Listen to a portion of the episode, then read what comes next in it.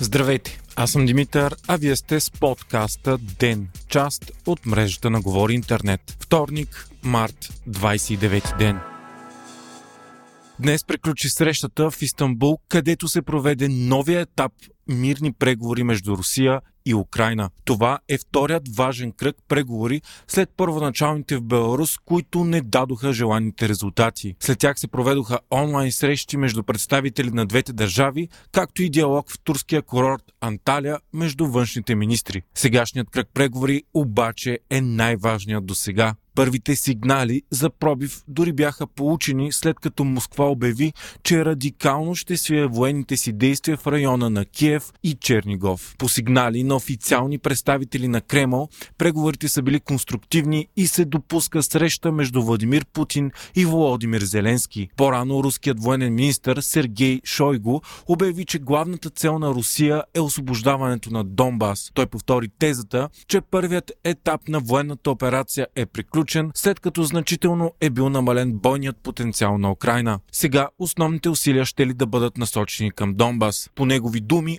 украинските военно-въздушни сили и противовъздушна отбрана са на практика унищожени. Позитивен сигнал даде и говорителят на Кремъл Дмитрий Песков, който за пръв път категорично изключи използването на ядрени оръжия за целите на сегашната спецоперация, както продължават да наричат войната в Русия. Според информация на Financial Times, руските искания за денафикация, демилитаризация и статут на руски язик в Украина вече не са в проекта за мирен договор. Не не се и изключва категорично вариант, в който на Украина ще бъде позволено да се присъедини към Европейския съюз. Украина пък заяви, че е готова да приеме статут на неутрална държава в замяна на гаранции за нейната сигурност. Това означава, че в бъдеще Киев няма да се присъединява към никакви военни съюзи, включително НАТО или да приема чуждестранни военни бази. Гаранциите за сигурност трябва да бъдат поети от 11 държави, сред които САЩ, Великобритания, Турция, Русия, Китай и други. Всяка всяка една от които да окажат помощ на Украина в случай на ново нападение. Най-труден остава въпроса за съдбата на Крим и Донбас, където Русия иска пълно признание на Крим за руски, а на Донбас за независим. Всичко това обаче не означава, че бойните действия в други части на Украина са спрели. Към момента Русия продължава да контролира значителни части от страната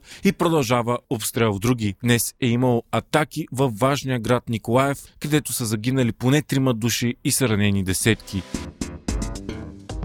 Президента Джо Байден поиска рекорден за мирно време военен бюджет на САЩ, цели 813 милиарда долара за фиксалната 2023 година. От тях 130 милиарда ще бъдат дадени за военни разработки. Междувременно американският президент застана за думите, които казва Варшава, че Владимир Путин не може да остане на власт. От неговото крайно изказване се разграничиха редица западни лидери. Байден обаче заяви, че не е говорил за смяна на режима в Москва, а се е изказал от морален гняв, за който няма намерение да се извинява. Той заяви, че не се интересува какво мисли по въпроса Путин.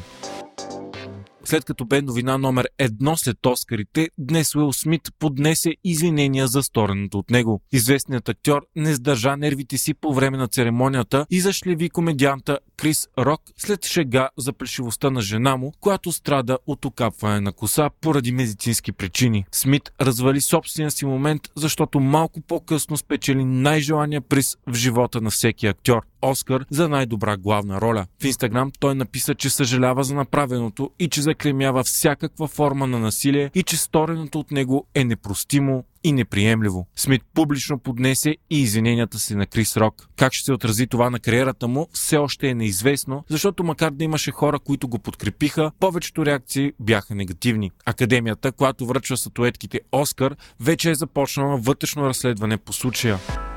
Вие слушахте подкаста Ден, част от мрежата на Говори Интернет. Епизода водих аз, Димитър Панайотов, а аудиомонтажът направи Антон Велев.